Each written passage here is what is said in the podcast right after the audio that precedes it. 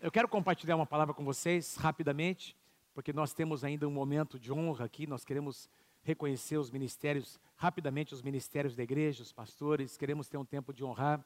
Você ouviu aí nesses dias, quinta-feira, sexta-feira, sobre algumas mudanças na uma resolução que foi, que foi uh, baixada mais uma vez pela, pelo governo do estado, pela Secretaria de Saúde, e nós estamos aí acompanhando.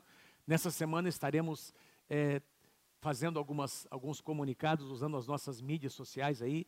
É, quase não houve alteração nenhuma, porque nós estamos trabalhando com bastante segurança aqui nesse salão. Esse salão é, cabe 2.400 pessoas, nós estamos tendo por volta de 500 pessoas, 550 pessoas, o que não chega, uh, não alcança os 30%.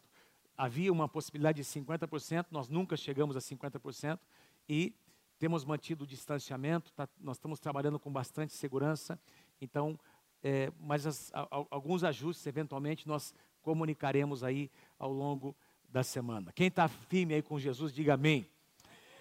Queridos, nós estamos entrando em mais um ano, daqui a algumas semanas, sempre nesse primeiro domingo nós separamos um tempo para honrar, por isso esse vídeo, para a gente reconhecer o que aconteceu e também uh, olhar para frente. Nós estabelecemos o tema de 2020, Vida de Vitória, e nós estamos agora entrando num novo ano, mais, daqui a mais algumas semanas, e eu quero compartilhar com vocês a base, uma passagem bíblica, não é? Alguns versículos que é, vão nos servir como base para o tema do próximo ano, que eu vou apresentar a vocês no final dessa mensagem com um vídeo bem bacana que foi preparado aqui pelo Ministério de Mídia.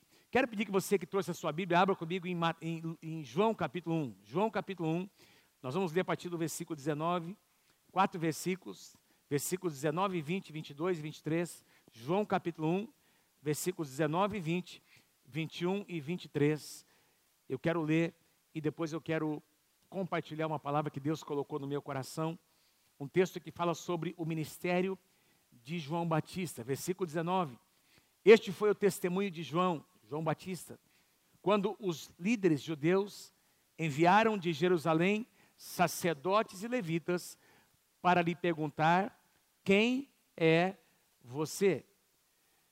Nós temos aqui sacerdotes e levitas que representavam o sistema religioso da época de João Batista e de Jesus, que pensavam que João Batista seria o Messias. E eles então vêm até o Senhor Jesus enviados pelo, por esse sistema religioso, perguntando quem é você. E aí nós temos no versículo 20 a resposta de João Batista, ele respondeu com toda a franqueza, com toda a clareza: Eu não sou o Messias. Eu não sou o Messias. Tenho compartilhado com os nossos pastores que, meus irmãos, com, tenho compartilhado em algumas igrejas onde Deus tem nos permitido estar, que uma das maiores bênçãos nessa vida, uma das, das coisas mais libertadoras é nós entendemos quem nós não somos primeiro, para depois entender quem nós somos, não é? É muito importante que nós saibamos, que nós tenhamos consciência. Tem tanta gente frustrada, tanta gente infeliz, tentando ser o que Deus nunca chamou essa pessoa para ser. E aí essa pessoa se torna frustrada, ela fica se comparando, ela fica, ela, ela, ela vive como aquela peça, não é, que está sendo, sendo, alguém está forçando para colocar num, num, num, numa cavidade e uma configuração diferente. Amados, nós somos o que Deus nos chamou para nós sermos, nós somos o que a Bíblia diz que nós somos. Nós somos uma mistura do chamado de Deus, dos nossos dons, dos nossos talentos, não é? Das nossas habilidades. E é muito importante nós entendermos quem não somos. E João Batista, para resolver esse problema, não é? Porque eles queriam colocar uma glória sobre ele, não é? Achando que ele era o Messias, e ele já foi resolvendo essa situação. Eu não sou o Messias. Eu não sou Messias, eu não sou quem vocês estão procurando. Versículo 22, eles continuam perguntando: afinal, afinal de contas, então quem é você? Então, se você não é o Messias, quem é você? Precisamos de uma resposta para aqueles que nos enviaram. O que você tem a dizer sobre si mesmo? O que você tem a dizer a respeito de si mesmo? Versículo 23. João respondeu com as palavras do profeta Isaías: Eu sou uma voz que clama no deserto: preparem o caminho para a vinda do Senhor. Eu sou uma voz. Eu sou uma voz. Repete comigo assim: Eu sou uma voz. Vamos lá, bem forte comigo, vamos lá. Eu sou uma voz. Vamos dizer na, na, na segunda, na primeira pessoa do plural, nós somos uma voz. Amém? Como igreja, comigo, vamos lá. Nós somos uma voz. Que voz? Nós somos uma voz profética para essa geração. Nós somos a igreja. Nós somos a resposta pela graça de Deus, meus irmãos. A igreja não parou e não vai parar. A igreja existe há mais de dois mil anos. Essa pandemia representa uma gota no oceano, perto daquilo que a igreja já passou. A igreja, desde a sua fundação, por, pelo Senhor Jesus Cristo, meus irmãos, já passou por situações muito mais difíceis, muito mais assustadoras, perseguições terríveis. E a igreja nunca parou, a igreja não vai parar, a igreja vai continuar avançando, porque a igreja é uma voz. A igreja é a voz de Deus na terra. Eu sou uma voz. Essa foi a resposta de João Batista, que é tido como o último profeta do Antigo Testamento. João Batista, meus irmãos, foi levantado por Deus, foi chamado por Deus para ser o precursor do Messias, para preparar o caminho, não é? Eu sou uma voz, eu sou uma voz que veio, que foi levantada para preparar, dizendo: preparem o caminho do Senhor. Preste atenção comigo, meus irmãos. Essa palavra preparem, preparem o caminho. O verbo preparar aqui significa coloque no prumo, coloque em linha reta, arruma o que está desorganizado, corrija o que tem que ser arrumado, realinhe. Deixa eu tentar explicar a vocês. Na época em que João Batista disse isso, essa palavra era usada para descrever o que o capitão de um navio fazia quando ele estabelecia uma rota, saindo do, do porto A para chegar no porto B, não é? Tinha então essa essa rota de navegação que era feita com base nas estrelas, nos astros, no sol e na lua. Era feita então uma, eles traçavam em linha reta uma rota a qual o navio teria que seguir. No meio do caminho, as correntes marítimas, os ventos, as tempestades tiravam esse navio da rota e cabia então ao capitão trazer novamente, realinhar, corrigir, preparar o caminho do navio. Amém, querido? Quantos entendem o que Deus está dizendo? Então é como se Deus estivesse dizendo: tem muita coisa torta, tem muita coisa estragada, tem muita coisa fora de ordem, e eu levanto você para ser uma voz, para preparar, para arrumar, para colocar em ordem as coisas. É por isso que João Batista vem pregando a mensagem do arrependimento. Eu falei sobre isso a semana passada, metanoia. O que é arrependimento, amados? É você estava indo numa direção, conversão, e de repente você cai em si, você percebe que era uma direção errada. Existe então, com base numa experiência com Deus, existe o que? Um realinhamento. Existe uma redefinição. Isso foi, meus irmãos, o que João Batista veio para fazer, depois de 400 anos de silêncio profético, eis que surge uma voz dizendo: arrependei-vos, preparem-se, o Messias está chegando. Se João Batista viveu numa época maravilhosa, na época da primeira vinda do Senhor Jesus, existe uma geração, não é?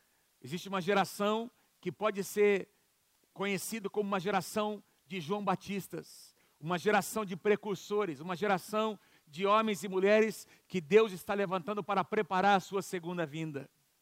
Homens e mulheres que serão uma voz para essa geração. Eu estou orando aqui para alguns de vocês que são empresários. Eu estou olhando aqui para alguns de vocês que trabalham em lugares chaves. Está aqui o Júlio, que trabalha numa rádio. O Júlio não é só uma voz de um locutor, o Júlio é uma voz profética naquele lugar. E quando ele pode, eu sei disso, Júlio, quando que eu acompanho, quando ele pode, ele dá uma pitadinha, ele solta alguma coisa. Tem também o Gustavo Parro, não sei se o Gustavo está por aí, que fez a nossa locução aqui no vídeo. O Gustavo, quando ele pode ali na, na televisão, ele dá uma. Ele, dá ele solta, né? Fala de Deus, ele abençoa. Lá na minha igreja é assim. Lá, e, ele, e ele usa a, a, o seu espaço para ser uma voz naquele lugar. Deus te colocou nesse exatamente nesse lugar onde você está. Não é só pra, por causa daquele emprego, não é só para receber aquele salário. Deus te colocou ali para que você seja uma voz naquele lugar. Uma voz que vai trazer realinhamento. Uma voz que vai trazer correção então, no meio de tantas vozes que dizem isso é normal, é assim que as coisas são, você vai se levantar com prudência, com amor, amados, com coerência para dizer: não, não é assim não, ah, o jeito certo é assim, é assim que se faz. Todo mundo mente, todo mundo faz assim. Tá, tá, esse é o curso, a multidão faz dessa forma. Nós não fazemos parte dessa multidão, nós fazemos parte de um povo maravilhoso chamado a igreja, que foi levantado por Deus para ser uma voz profética para a nossa geração. Dê um aplauso bem forte ao Senhor, porque esse é o nosso chamado. Aleluia. E aí, meus irmãos, é, João Batista faz menção a uma profecia. Ele diz: Olha, conforme Isaías profetizou, eu sou uma voz. Isaías estava profetizando, o cumprimento literal foi em João Batista, o cumprimento mais estendido diz respeito a nós. Eu não tenho tempo, eu vou pregar em outras ocasiões. No livro de Malaquias, por exemplo, fala que os últimos dias experimentarão uma unção uma unção que vai converter o coração dos pais aos filhos e dos filhos aos pais. João Batista foi, uma, foi essa voz, não é? a primeira voz que trouxe conversão de corações. E nós fazemos parte, meus irmãos, do cumprimento mais estendido. A igreja do Senhor Jesus foi chamado para ser uma voz. Isaías profetizou antes desse acontecimento aqui de, de, de João, que João Batista menciona Isaías, 700 anos antes, Isaías liberou essa profecia que eu vou ler com vocês. Isaías capítulo 40, versos 3 e 4. Olha o que Isaías diz: Ouçam, Israel, povo de Deus, ouçam, preste atenção, uma voz clama, abram caminho no deserto para o Senhor, aterrem os vales, nivelem os montes e as colinas, endireitem as curvas, tornem planos os trechos acidentados. Cinco declarações proféticas. Abram um caminho reto. Presta atenção, olha, acompanhe lá. Abram um caminho reto no meio do deserto. Se você olhar para um deserto, você vai perceber o que? Montanhas, areia. Não tem caminho ali. E aqui o profeta está dizendo: olha, o nosso Deus é um Deus que abre um caminho no meio do deserto, aterrem os vales, nivelem os montes e as colinas, endireitem as curvas, as curvas, tornem planos, ou seja, realinhe, arrume o que está desarrumado, coloque em ordem.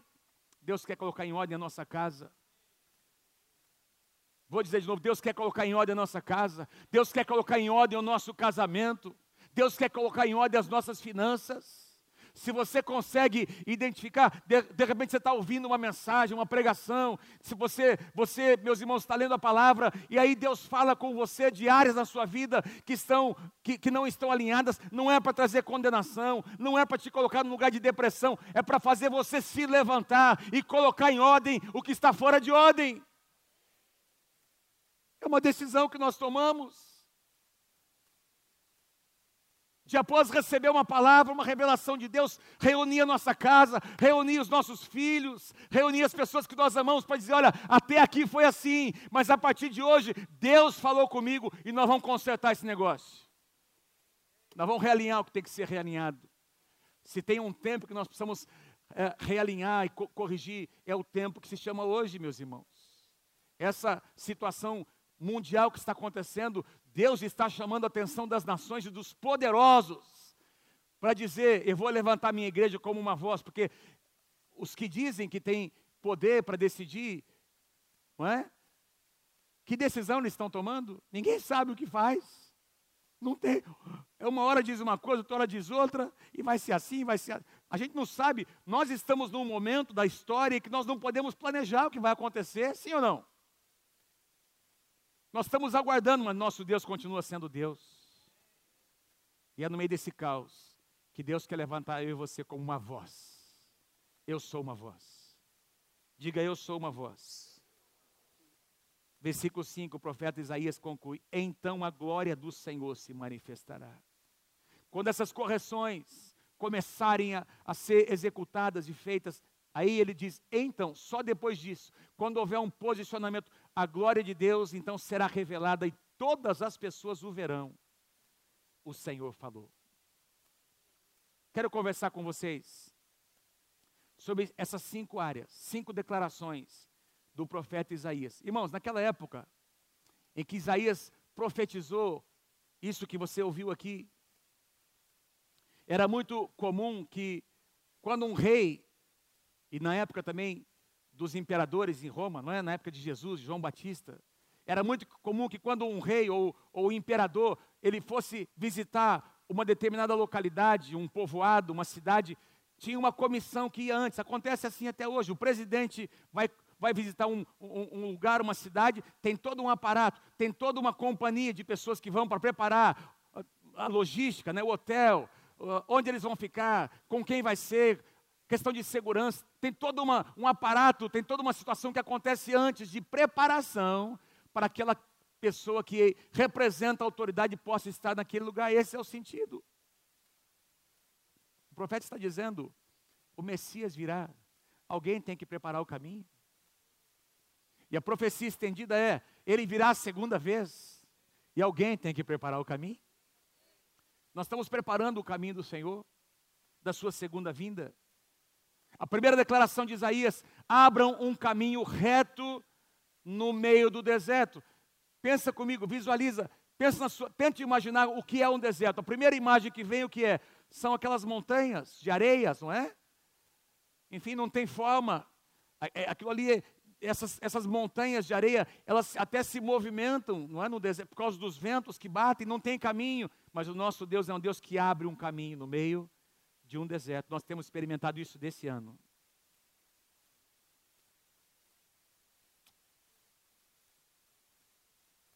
Para muitas pessoas, esse ano foi um deserto, não para o povo de Deus. Deus abriu um caminho nesse ano. Deus abriu um caminho nesse ano. E nós temos andado por esse caminho. Interessante. Lucas capítulo 1, versículo 80 diz que o menino, referindo-se a João Batista, crescia e se fortalecia em espírito e viveu nos desertos até ao dia em que havia de manifestar-se, até começar o seu ministério também com 30 anos de idade, que ele era alguns meses mais velho que Jesus.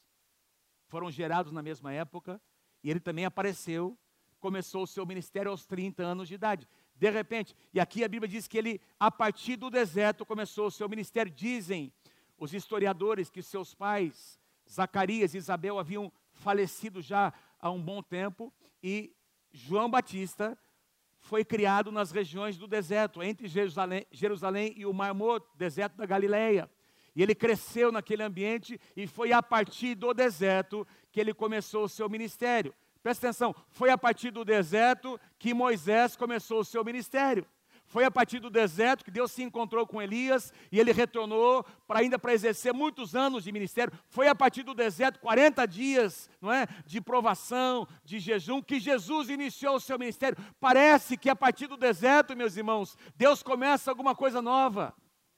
Parece que Deus usa o deserto como uma escola para nos ensinar algumas coisas.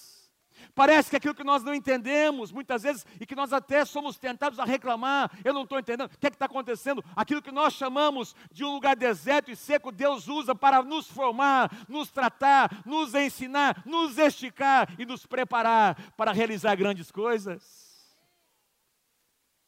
Ele vai abrir um caminho no deserto.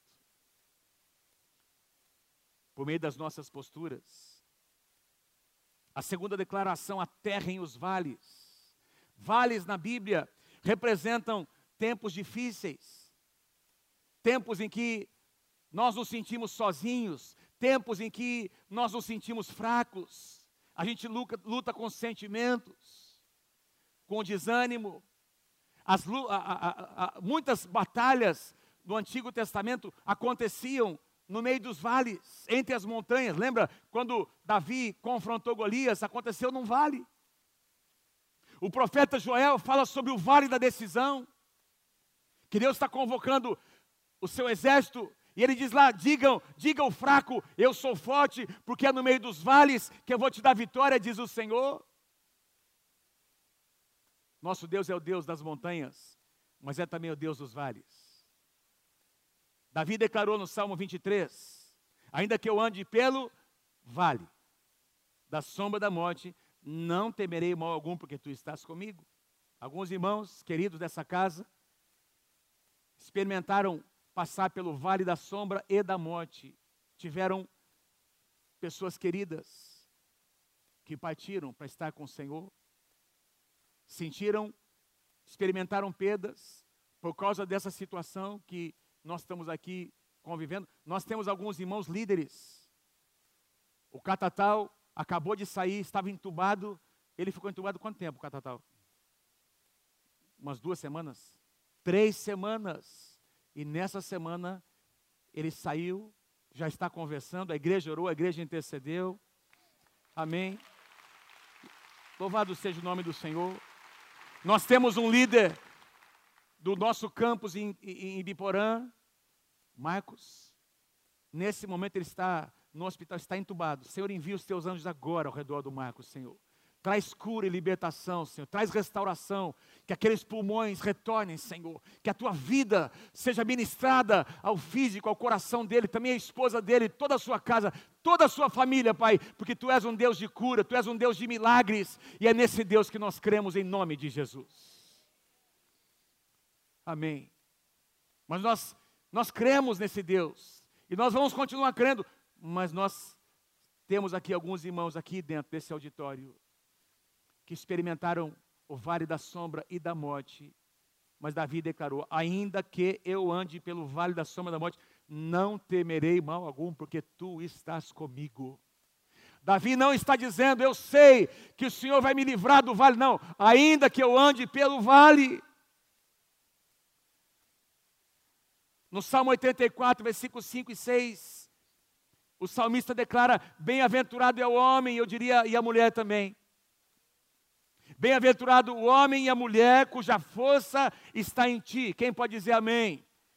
O qual, veja que aqui, meus irmãos, não é o ambiente que determina o coração, é a atitude do coração que determina a mudança do ambiente, o qual, passando pelo vale árido, faz dele, é uma atitude intencional, é ele, a atitude do seu coração transforma o vale, faz dele um manancial de bênçãos, o cobre a primeira chuva. Que Deus use a sua vida e a minha vida para transformar os vales. Em nome de Jesus. A terceira declaração do profeta Isaías nivelem os montes e as colinas. Eu poderia, aqui a gente poderia fazer uma aplicação, montes e colinas aqui podem representar um coração altivo, um coração orgulhoso, um coração, meus irmãos, que precisa ser quebrantada. O livro de Provérbios, capítulo 16, diz que a soberba precede a ruína. E a altivez de espírito precede a queda. Veja, o orgulho, a altivez, meus irmãos, é algo com que nós teremos que lutar até o último suspiro de vida nosso, faz parte da nossa natureza. Foi assim que o pecado entrou na, na humanidade. O orgulho, eu quero fazer o que eu quero, eu não preciso depender de Deus. Orgulho, e orgulho precisa de quebrantamento. Toda montanha, todo o coração altivo será nivelado, será quebrantado, entrará no lugar certo, que o Senhor quebrante os nossos corações. Vou dizer de novo: que o Senhor quebrante os nossos corações. Que todo o coração, que as áreas altivas, não é? aqueles preconceitos que nós temos formados, que não vêm da palavra de Deus, sejam quebrantados, sofismas, fortalezas que foram estabelecidas, que representam o nosso orgulho diante da palavra, que todos eles sejam quebrantados diante da presença do Senhor, que ele cresça e que nós diminuamos. João Batista pregou para uma geração que tinha um coração endurecido, meus irmãos. Esses caras aqui, religiosos, sacerdotes, levitas, eles conheciam todas as profecias do Antigo Testamento sobre o Messias, mas eles queriam o Messias do jeito deles. Orgulho. Tem que ser do meu jeito. Deus tem que me servir. É do jeito que eu quero.